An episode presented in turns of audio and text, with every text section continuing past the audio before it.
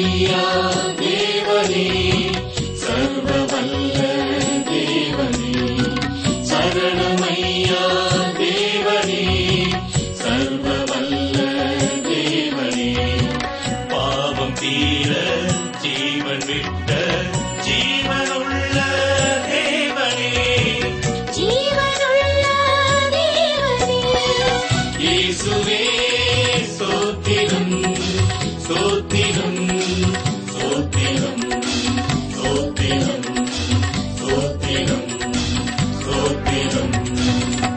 வேத ஆராய்ச்சி நேயர்களை வாழ்த்தி வரவேற்கிறோம். இந்த வேளையில் வேத ஆராய்ச்சி நிகழ்ச்சியை ஆவலோடு கேட்க காத்திருக்கும் நீங்கள் ஒவ்வொருவரும் சந்தோஷமாக இருக்கிறீர்களா?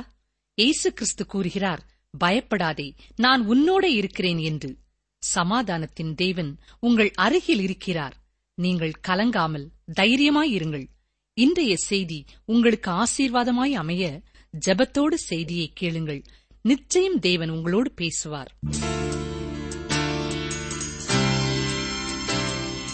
கிறிஸ்துவுக்குள் பிரியமான சகோதரனை சகோதரியே, இந்நாட்களிலே நாம் எசேக்கியேல் தீர்க்கதரிசியின் புத்தகத்தை கற்று வருகிறோம். உங்களுக்கு பயனுள்ளதா இருப்பதற்காக கர்த்தருக்கு நன்றி செலுத்துகிறோம்.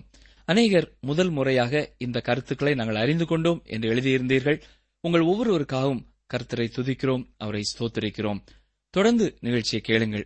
இன்று நாம் எசேக்கியேல் முப்பத்தி நான்காம் அதிகாரம் முதல் சிந்திக்கப் போகிறோம். நாம் ஏற்கனவே சிந்தித்தது போல பொய்யான தீர்க்கதரிசிகள் எல்லாரும் பொய் சொல்கிறார்கள் என்பது இப்பொழுது மக்களால் இனம் கண்டுகொள்ளப்பட்டது. ஏனென்றால் எருசலேம் அழிக்கப்பட்டு போகும் என்ற எசேக்கியேல் தீர்க்கதரிசியின் வார்த்தைகள் உண்மையாயிற்று. தேவன் இந்த பொய் தீர்க்கதரிசிகளை பற்றி சில காரியங்களை சொல்கிறதை இங்கே நாம் பார்க்கிறோம். கவனிங்கள், வாசிக்கிறேன். எசேக்கியேல் முப்பத்தி நான்காம் அதிகாரம் முதல் இரண்டு வசனங்கள். கர்த்தருடைய வார்த்தை எனக்கு உண்டாகி, அவர், மனுபுத்திரனே, இஸ்ரவேலின் மெய்ப்பருக்கு விரோதமாக தீர்க்க தரிசனம் உரை. நீ தீர்க்க தரிசனம் உரைத்து அவர்களோடே சொல்ல வேண்டியது என்னவென்றால், கர்த்தராகிய ஆண்டவர் மெய்ப்பருக்கு சொல்கிறார், தங்களையே மேய்க்கிற இஸ்ரவேலின் மெய்ப்பருக்கு ஐயோ. மெய்ப்பர் அல்லவா மந்தையை மேய்க்க வேண்டும். பொய் தீர்க்கதரிசிகளை பற்றி எசேக்கியேல் சொல்லவில்லை, கர்த்தரே கூறுகிறார் என்பதற்காகத்தான் இவ்வாறு முதலாம் வசனத்திலே அதை உறுதிப்படுத்துகிறார். இன்று அநேக ஊழியங்கள் தங்களுடைய இயக்கத்தின் ஊழிய வளர்ச்சிக்காக மக்களிடம் காணிக்கப்பெறுகிறார்கள். இவ்வாறு ஊழியத்தை வளர்ப்பதற்காகவே சில ஊழியர்கள் எப்பொழுதும் காணிக்கையை பற்றியே பேசுவார்கள். இது தவறு பிரியமானவர்களே. அவர்கள் தங்கள் ஊழியத்தை மட்டும் வளர்த்தால் போதாது, அவர்கள் பிரசங்கத்தை கேட்கிறவர்களையும் ஆவிக்குரிய வாழ்க்கையிலே வளர்க்க முயற்சிக்க வேண்டும். அதாவது மக்களை முதலாவது வேதத்திலே போதித்து வளர்க்க வேண்டும். ஊழியங்களின் மூலமாக தேவனுடைய ஆசீர்வாதங்களை பெற்றுக்கொண்ட அந்த ஜனங்கள் தானாகவே ஊழியங்களுக்கு உதவுவார்கள்.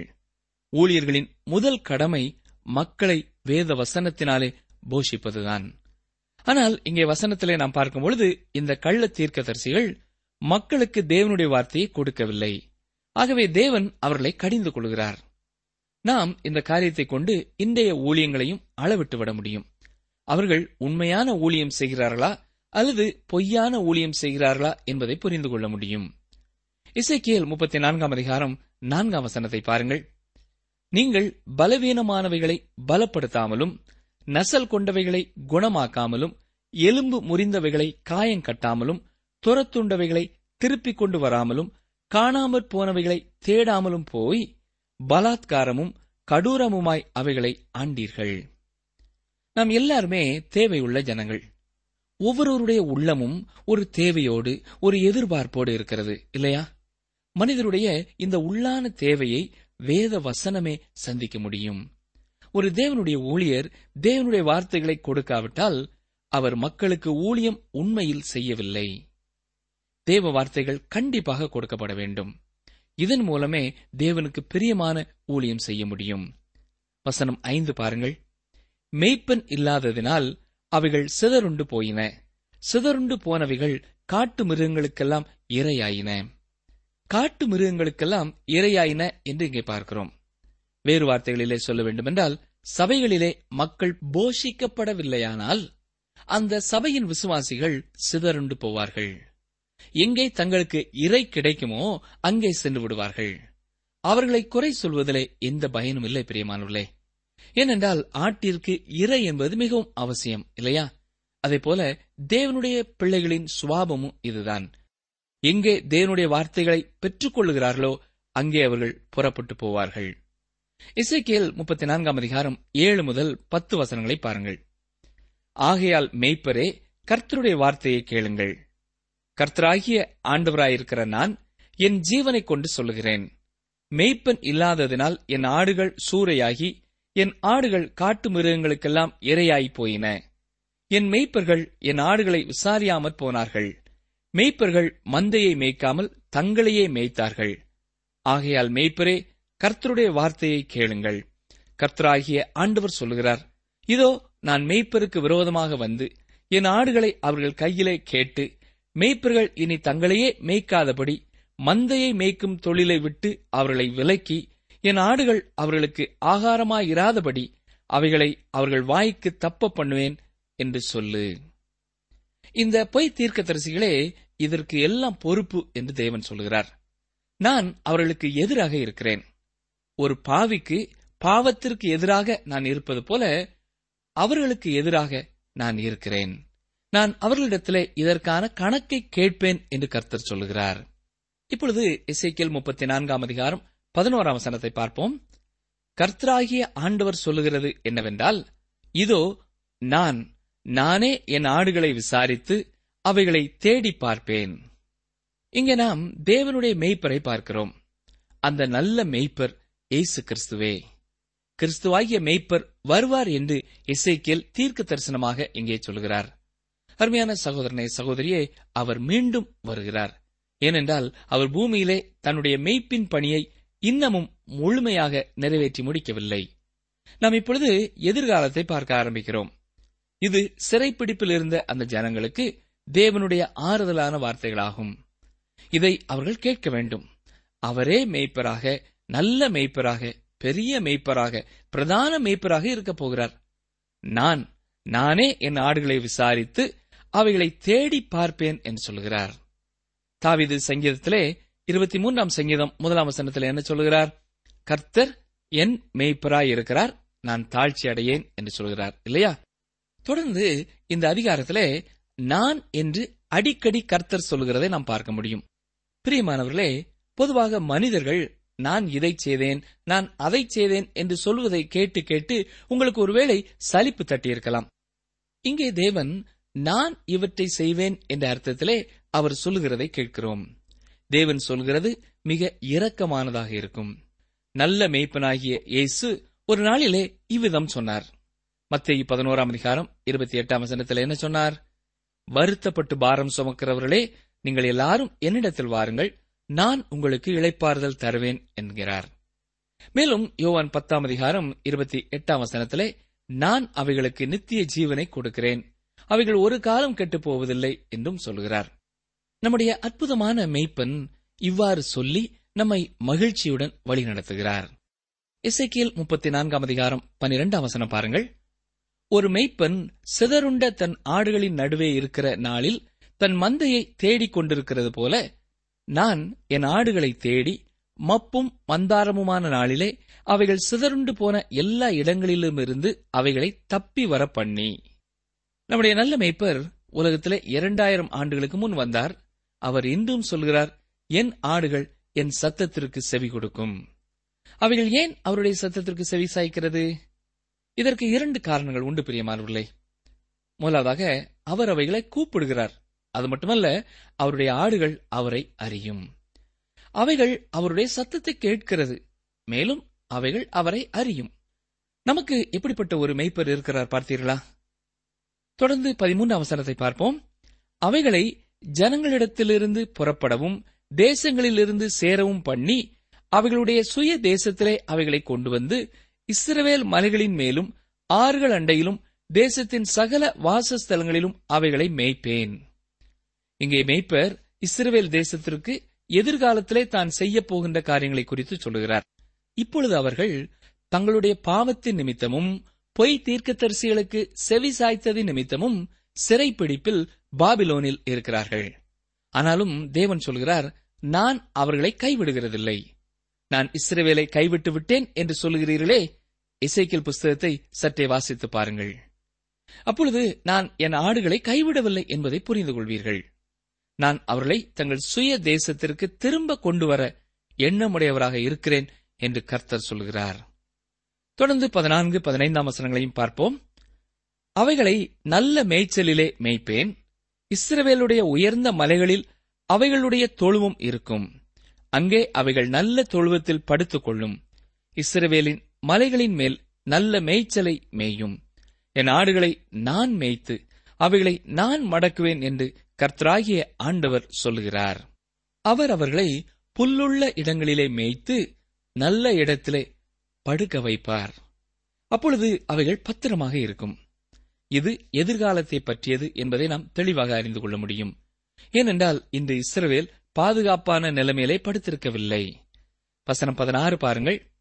நான் காணாமற் போனதை தேடி துரத்துண்டதை திரும்ப கொண்டு வந்து எலும்பு முறிந்ததை காயங்கட்டி நசல் கொண்டதை திடப்படுத்துவேன். நியாயத்துக்கு தக்கதாய் அவைகளை மேய்த்து புஷ்டியும் பலமும் உள்ளவைகளை அழிப்பேன். நல்ல மேய்ப்பர் தன்னுடைய ஆடுகளிலே ஒன்று காணாமல் போகும்பொழுதும் அவர் அதை தேடி சென்று கண்டுபிடிப்பார், இல்லையா? இதை தேவன் இஸ்ரவேல் தேசத்திற்கு செய்தார். இன்று நம்முடைய சபைகளிலே இதை செய்கிறார். தொலைந்து போன ஆடுகளை பற்றிய ஓமையை இயேசு சொல்லும் பொழுது ஒரு மேய்ப்பனுக்கு நூறு ஆடுகள் இருந்தன என்று சொல்கிறார். இதில் ஒன்று காணாமற் போய்விட்டது. இப்பொழுது மேய்ப்பர் என்ன செய்தார்? அந்த ஆட்டை அப்படியே மறந்துவிட்டாரா? இல்லை. ஒரு ஆடு காணாமல் போனால் போகட்டும், நமக்குத்தான் தொண்ணூத்தி ஒன்பது ஆடுகள் இருக்கின்றனவே என்று கூறி அதை விட்டுவிட்டாரா? இல்லை பெரியமானவர்களே, நான் நூறு ஆடுகளோடு வந்தேன், நூறு ஆடுகளோடே வீடு திரும்புவேன் என்று கூறி செயல்பட்டார். அருமையானவர்களே, நாமும் பரலோகம் சென்று விடுவோம். நாம் சுறுசுறுப்பான ஆடுகளாக இருப்பதினாலே அங்கே போவதில்லை. நமக்கு ஒரு நல்ல மேய்ப்பன் இருப்பதினாலேயே பரலோகம் செல்கிறோம். இந்த பகுதியிலே அவர் நான் நான் என்று அடிக்கடி சொல்வதை ஒருவேளை நீங்கள் கவனித்திருப்பீர்கள். சரி, இருபதாம் வசனத்தை பாருங்கள். ஆகையால் கர்த்தராகிய ஆண்டவர் அவைகளை நோக்கி, இதோ நான் நானே கொழுத்த ஆடுகளுக்கும் இளைத்த ஆடுகளுக்கும் நியாயம் தீர்ப்பேன். இங்கே ஆடுகளை பிரிக்கப் போவதை குறித்து தேவன் சொல்லுகிறார். மத்திய எழுதின சுவிசேஷம் பதிமூன்றாம் அதிகாரத்திலேயும் இயேசு கிறிஸ்து ஒரு ஓமையை சொன்னார். அதாவது, கோதுமைக்குள்ளே களைகள் விதைக்கப்பட்டதையும் அந்த களைகளையும் கோதுமையையும் பிரிப்பதை குறித்தும் அங்கே நாம் பார்க்கிறோம். ஒரு மனிதன் நல்ல விதைகளை தன்னுடைய வயலிலே விதைத்தான். ஆனால் எதிராளி வந்து அந்த நல்ல விதைகளுக்குள் களைகளையும் விதைத்தான். அப்பொழுது அந்த எஜமானுடைய வேலைக்காரன் வந்து, வாருங்கள், நாம் எல்லாரும் அந்த களைகளை பிடுங்கி போடுவோம் என்றான். ஆனால் அந்த எஜமான் அவனை நோக்கி, அதை விட்டுவிடுங்கள், கோதுமையும் அந்த களைகளும் சேர்ந்தே வளரட்டும், நான் பிறகு பிரித்துக் கொள்கிறேன் என்று சொல்கிறான். ஆம், தேவன் இந்த பிரிக்கும் பணியை செய்வதற்காக அவரை துதிக்கிறேன். இது தேவனுடைய பணி. ஒருவர் என்னிடத்திலே வந்து, அந்த மனிதர் விசுவாசியா, அவர் நரகம் போவாரா பரலோகம் போவாரா என்று கேட்டால் நான் பதில் என்ன சொல்ல வேண்டும் தெரியுமா? எனக்கு தெரியாது என்றே சொல்ல வேண்டும். ஏனென்றால் இது என்னுடைய வேலை அல்ல, அது அவருடைய வேலை. எவரெல்லாம் தன்னுடையவர்கள் என்பதை அவரே அறிவார். எசேக்கியேல் முப்பத்தி நான்காம் அதிகாரம் இருபத்தி ஓராம் வசனம் முதல் இருபத்தி நான்காம் வசனம் வரை நாம் வாசிக்க வேண்டும். நீங்கள் பலவீனமாயிருக்கிறவைகளை எல்லாம் புறம்பாக்கி சிதற பண்ணும்படி அவைகளை பக்கத்தினாலும் முன்னந்தொடையினாலும் தள்ளி உங்கள் கொம்புகளை கொண்டு முட்டுகிறபடியினாலே நான் என் ஆடுகளை இனி சூறையாகாதபடிக்கு ரட்சித்து ஆடுகளுக்கும் ஆடுகளுக்கும் நியாயம் தீர்ப்பேன். அவர்களை மேய்க்கும்படி என் தாசனாகிய தாவீது என்னும் ஒரே மேய்ப்பனை நான் அவர்கள் மேல் விசாரிப்பாயிருக்க ஏற்படுத்துவேன். இவர் அவர்களை மேய்த்து இவரே அவர்களுக்கு மேய்ப்பனாயிருப்பார். கர்த்தராகிய நான் அவர்களுக்கு தேவனாக இருப்பேன். என் தாசனாகிய தாவீது அவர்கள் நடுவில் அதிபதியாயிருப்பார். கர்த்தராகிய நான் இதை சொன்னேன். ஒரு வேத ஆசிரியர் இதை பற்றி சொல்லும் பொழுது, இந்த பூமி இஸ்ரவேலின் நித்தியமான வீடாயிருக்கும், நித்தியம் முழுவதும் தாவீது இந்த பூமியிலே ஆண்டு கொண்டிருப்பார் என்று உறுதியாக நம்புகிறேன். அவர் இயேசு கிறிஸ்துவின் பிரதிநிதியாக இருந்து ஆளுவார். சபையானது புதிய எருசலேமில் இயேசுவோடு என்றென்றைக்கும் இருக்கும் என்று சொல்கிறார். இயேசு கிறிஸ்து யோவான் பதினான்காம் அதிகாரம் மூன்றாம் வசனத்திலே தான் மீண்டும் பூமிக்கு வந்து சபையை எடுத்துக் கொள்ளப் போவதாகவும் அவர் இருக்கிற இடத்திலேயே சபையும் இருக்கும் என்று சொல்கிறார். நித்திய காலம் முழுவதும் அவர் பூமிக்கு வரும்போதெல்லாம் நாமும் அவரோடே கூட பூமிக்கு வருவோம், பூமியை சுற்றி பார்க்க வருவோம். ஆகவே அநேக நிலங்களையும் வீடுகளையும் இங்கே சேர்க்க வேண்டாம். அவை நமக்கு நிரந்தரமாக பயனுள்ளவை அல்ல. பரலோகத்திலே உங்களுக்கு நித்தியமான வீடு உண்டாவதற்காக உங்கள் உலக செல்வங்களை செலவு செய்யுங்கள். கர்த்தராகிய நான் இதை சொன்னேன் என்று இங்கே கர்த்தர் சொல்கிறார்.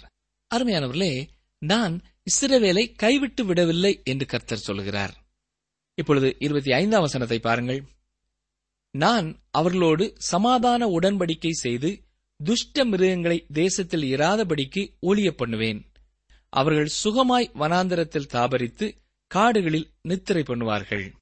அருமையானவர்களே, வேதத்திலே இஸ்ரவேல் ஜனங்களும் இஸ்ரவேல் தேசமும் ஒரே விதமாக குறிக்கப்படுவது ஒரு ஆச்சரியமான காரியமாகும்.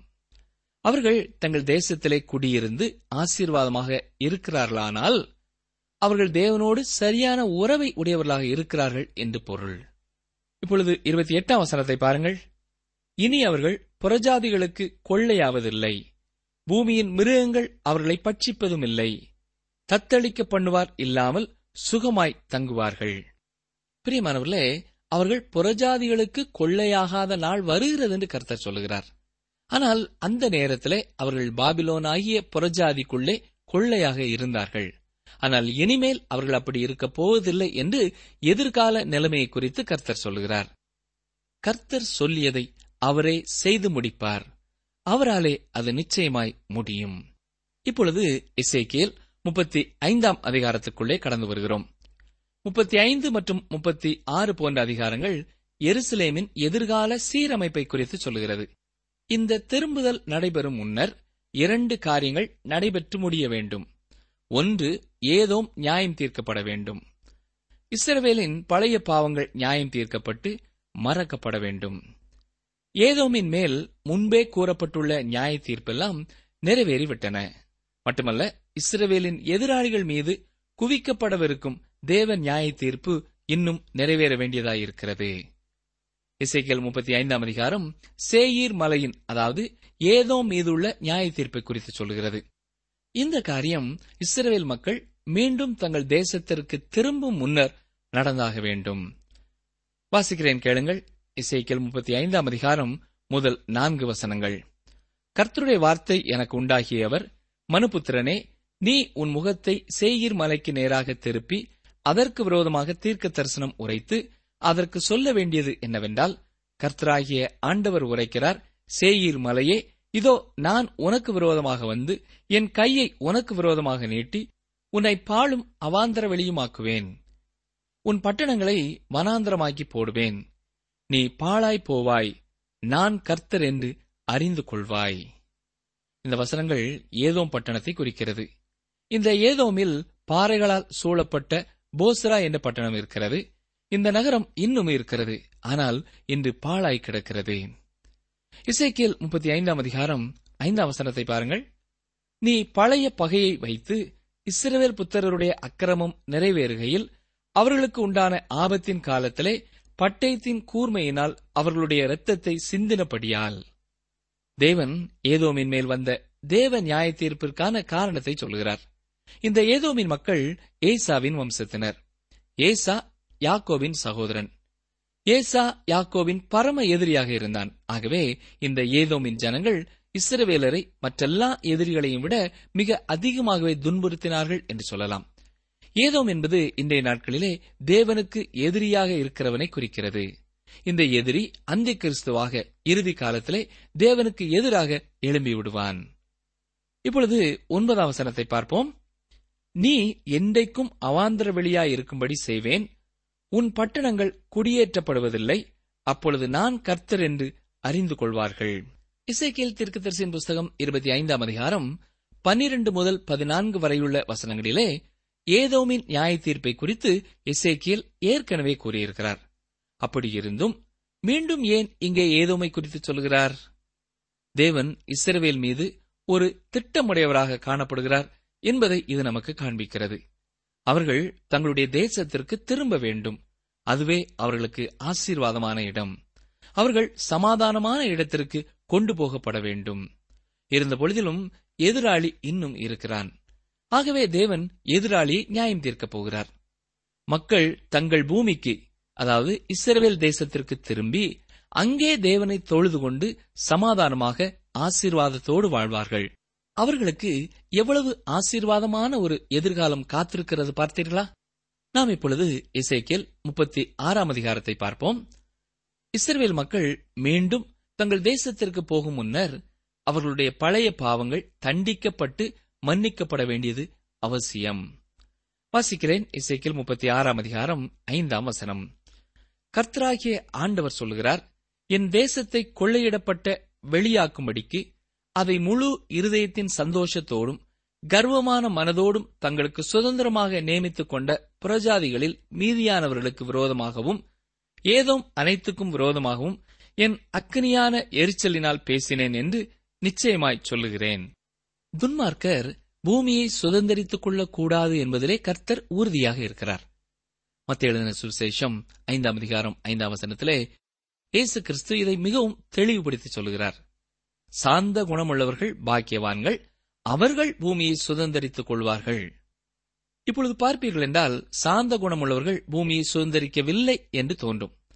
துன்மார்க்கரே பூமியை சுதந்தரித்துக் கொண்டு செழித்திருப்பது போல நமக்கு தெரியும். சாந்த குணமுள்ளவர்கள் பூமியை சுதந்தரிக்கும் காலம் இனி வருகிறதாயிருக்கிறது.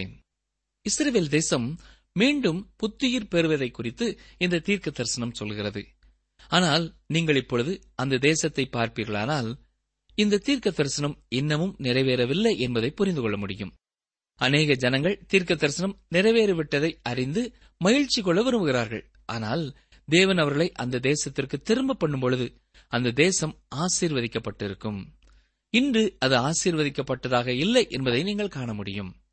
எசேக்கியேல் முப்பத்தி ஆறாம் அதிகாரம் ஆறு முதல் எட்டு வசனங்களை வாசிக்கிறேன்.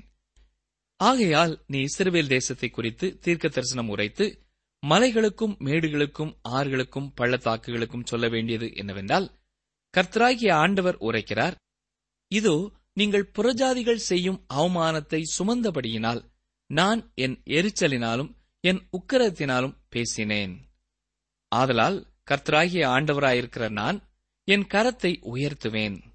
உங்களைச் சுற்றிலும் இருக்கிற புறஜாதிகள் தங்களுடைய அவமானத்தை நிச்சயமாய் சுமப்பார்கள் என்று சொல்லுகிறேன். இஸ்ரவேல் மலைகளே, நீங்கள் உங்கள் கொப்புகளை விட்டு என் ஜனமாகிய இஸ்ரவேலுக்கு உங்கள் கனிகளை கொடுப்பீர்கள். அவர்கள் சமீபமாய் வந்துவிட்டார்கள். தேவனுக்கு சமீபம் என்பது நம்முடைய சமீபம் என்பதின் அர்த்தத்தை விட வேறுவிதமானது. அவருக்கு ஆயிரம் நாள் ஒரு நாளை போலாகும் என்று வேதத்திலே பார்க்கிறோம். தொடர்ந்து பதினாறு முதல் பதினெட்டு வசனங்களை பார்ப்பீர்கள் என்றால் மீண்டும் நாம் முன்பு தியானித்ததையே நாம் நினைவிற்கு கொண்டு வருவோம். இஸ்ரவேல் தேசமும் இஸ்ரவேல் ஜனங்களும் ஒன்றாகவே குறிக்கப்படுகிறார்கள். மோசேயின் பிரமாணம் ஜனங்களுக்கு மட்டுமல்ல அந்த தேசத்திற்கும் கொடுக்கப்பட்டதை பார்க்கிறோம். பத்தொன்பதாம் வசனத்தை பார்த்தால் அங்கே தேவன் சொல்கிறார், நான் அவர்களை புறஜாதிகளுக்குள்ளே தேசங்களுக்குள்ளே சிதறடித்தேன் என்று சொல்கிறார். தொடர்ந்து இருபத்தி ஒன்று முதல் இருபத்தி மூன்றாம் வசனம் வரைக்கும் பார்ப்போம் என்றால் தேவன் தம்முடைய நாமத்தை இன்றும் பூமியிலே காத்துக் கொள்கிறவராக இருக்கிறார் என்று பார்க்கிறோம். இன்று அநேகர் சபையையும் சபை மக்களையும் கேலி செய்து கொண்டு நிந்தித்துக் கொண்டிருக்கிறார்கள். இதனாலே அவர்கள் தேவனுடைய நாமத்தை தூஷிக்கிறார்கள். தேவன் தம்முடைய நீதியை பூமியிலே விளங்க பண்ண போகிறார். இங்கே தன்னுடைய நாமத்தை பரிசுத்தம் பண்ண போகிறார். அநேகர் தேவனுடைய நாமத்தை வீணாக வழங்குகிறார்கள், வீணாக பயன்படுத்துகிறார்கள். ஆனால் தேவன் சொல்கிறார், இவையெல்லாம் நிறுத்தப்படும். நீங்கள் என்னை கனப்படுத்த போகிறீர்கள் என்று சொல்கிறார். ஏனென்றால் இது அவருடைய உலகம். இருபத்தி ஆறாம் வசனத்தை பார்த்தால் நான் கிரியை செய்ய போகிறேன் என்று தேவன் சொல்வதை பார்க்கிறோம். அதாவது ஒரு மாற்றம் நிகழப்போகிறது. ஒரு நவமான, அதாவது புதிய இருதயத்தை உங்களுக்கு கொடுக்க போகிறேன். அவர்கள் மறுபிறப்படைய போகிறார்கள். அந்த வசனத்தை வாசிக்கிறேன், கவனிங்கள். எசேக்கியேல் முப்பத்தி ஆறு இருபத்தி ஆறு. உங்களுக்கு நவமான இருதயத்தை கொடுத்து உங்கள் உள்ளத்திலே புதிதான ஆவியை கட்டளையிட்டு கல்லான இருதயத்தை உங்கள் மாம்சத்திலிருந்து எடுத்து போட்டு சதையான இருதயத்தை உங்களுக்கு கொடுப்பேன். தொடர்ந்து இருபத்தி ஏழாம் வசனத்தையும் பாருங்கள். உங்கள் உள்ளத்திலே என் ஆவியை வைத்து உங்களை என் கட்டளைகளில் நடக்கவும் என் நியாயங்களை கை கொள்ளவும் அவைகளின்படி செய்யவும் பண்ணுவேன். யோவேல் தன்னுடைய தீர்க்க தரிசனத்திலே கூறியது இதுதான். தேவன் மாம்சமான யாவர் மேலும் தன்னுடைய ஆவியை ஊற்றும் நாள் ஒன்று வருகிறது. சிலர் மேல் மட்டுமல்ல, யாவர் மேலும். ஆனால் பெந்தேகோஸ்தே நாளிலே ஒரு சிலர் மட்டுமே இந்த ஆவியை பெற்றார்கள். பேதுர நாளிலே சொன்னது இதுதான். நாங்கள் குடித்து வெறித்திருக்கிறோம் என்று சொல்லி எங்களை நினைக்காதிருங்கள், இது இறுதி நாளிலே இவ்வாறு நடக்கும் என்று யோவேல் கூறியது போல இப்பொழுது நடக்கிறது என்று சொல்கிறார். இன்று தேவன் மக்களை தம்முடைய நாமத்திற்கு நேராக அழைக்கிறார். நீங்கள் இயேசுவினிடத்திலே திரும்பிய மறு நிமிடமே நீங்கள் பரிசுத்த ஆவியானவராலே புதுப்பிக்கப்படுவீர்கள். பரிசுத்த ஆவியின் அபிஷேகத்தை பெற்று அவர் உங்களிலே தங்கி வாழ்கின்ற ஒரு அனுபவத்தை பெறுவீர்கள். நீங்கள் விசுவாசிகளின் குடும்பத்திலே சேர்த்துக் கொள்ளப்படுவீர்கள். அந்நாளிலே கர்த்தர் சொல்கிறார், உங்கள் உள்ளத்திலே என் ஆவியை வைப்பேன் என்று சொல்கிறார். எசேக்கியேல் முப்பத்தி ஆறாம் அதிகாரம் இருபத்தி எட்டு இருபத்தி ஒன்பதாம் வசனங்களை பார்த்தால், இஸ்ரவேல் தங்கள் தேசத்திலே குடியிருப்பார்கள் என்று பார்க்கிறோம். அப்பொழுது அங்கே செழுமை உண்டாயிருக்கும். நமக்கு ஆவிக்குரிய ஆசீர்வாதங்களை தேவன் வாக்கு பண்ணியிருக்கிறது போல அவர்களுக்கு உலக பிரகாரமான ஆசீர்வாதங்களை வாக்கு பண்ணியிருக்கிறார். இதனைத் தொடர்ந்து நாம் பார்க்கிற வசனங்களிலே சிறந்த தீர்க்க தரிசனங்கள் காணப்படுவதை பார்க்கிறோம். இதோடு இந்த அதிகாரம் இனிதே நிறைவடைகிறது. எசேக்கியேல் முப்பத்தி ஆறாம் அதிகாரம் முப்பத்தி ஐந்து முதல் முப்பத்தி எட்டு வசனங்களை பார்க்கும் பொழுது, பாழாய் கிடந்த இத்தேசம் ஏதேன் தோட்டத்தை போலாயிற்று என்று அவர்கள் சொல்வார்கள் என்று பார்க்கிறோம். நீங்களும் கூட இவ்வாறு சொல்ல வேண்டுமென்றால் சொல்லலாம். ஆனால் இப்பொழுது இஸ்ரவேலிலே உள்ள நிலை நீங்கள் சொல்லுகிறது உண்மை அல்ல என்பதை நிரூபித்துவிடும். அதனால் நான் கர்த்தர் என்பதை அறிந்து கொள்வார்கள் என்று இங்கே அதிகாரத்தின் கடைசி பகுதியிலே சொல்லப்பட்டிருக்கிறது. இன்று உலகமோ இஸ்ரவேல் தேசமோ அவரை கர்த்தர் என்று அறிந்து கொள்ளாமல் காணப்படுகிறது. ஆனால் எனக்கு பிரியமான சகோதரனை சகோதரியே, அவரே கர்த்தர் என்று இஸ்ரவேல் தேசம் அறிந்து கொள்ளும் நாட்கள் வருகிறது. அருமையானவர்களே, நீங்கள் அவரை எந்த விதத்திலே அறிந்து வைத்திருக்கிறீர்கள்? அவரை ஒரு மருத்துவராக அல்லது வெறும் செல்வம் தருகிற ஒரு கடவுளாகத்தான் நீங்கள் நினைக்கிறீர்களா? அல்லது பாதுகாக்கும் தேவனாக மட்டும் அவரை அறிந்து வைத்திருக்கிறீர்களா? இது போதாது பிரியமானவர்களே. உங்களை சிருஷ்டித்த கர்த்தர் அவர் என்றும் அவருக்கு உங்கள் மேல் முழு அதிகாரம் உண்டு என்பதையும் நீங்கள் அறிய வேண்டும். இதற்காக நீங்களும் உங்களை முழுமையாக அவருக்கு அர்ப்பணிப்பீர்களா?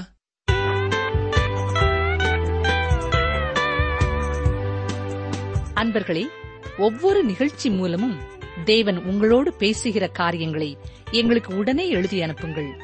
நீங்கள் கடிதம் எழுதும் பொழுது உங்கள் முகவரியுடன் உங்கள் தொலைபேசி எண்ணையும் சேர்த்து எங்களுக்கு எழுதுங்கள்.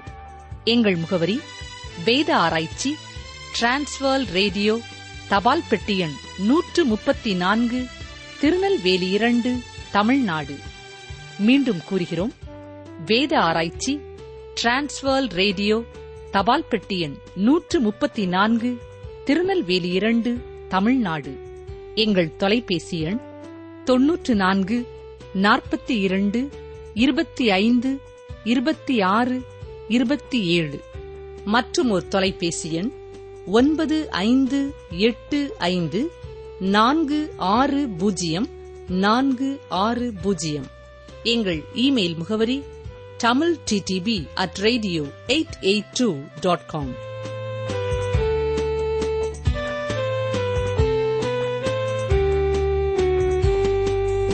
நான் உன்னோடே இருப்பேன்.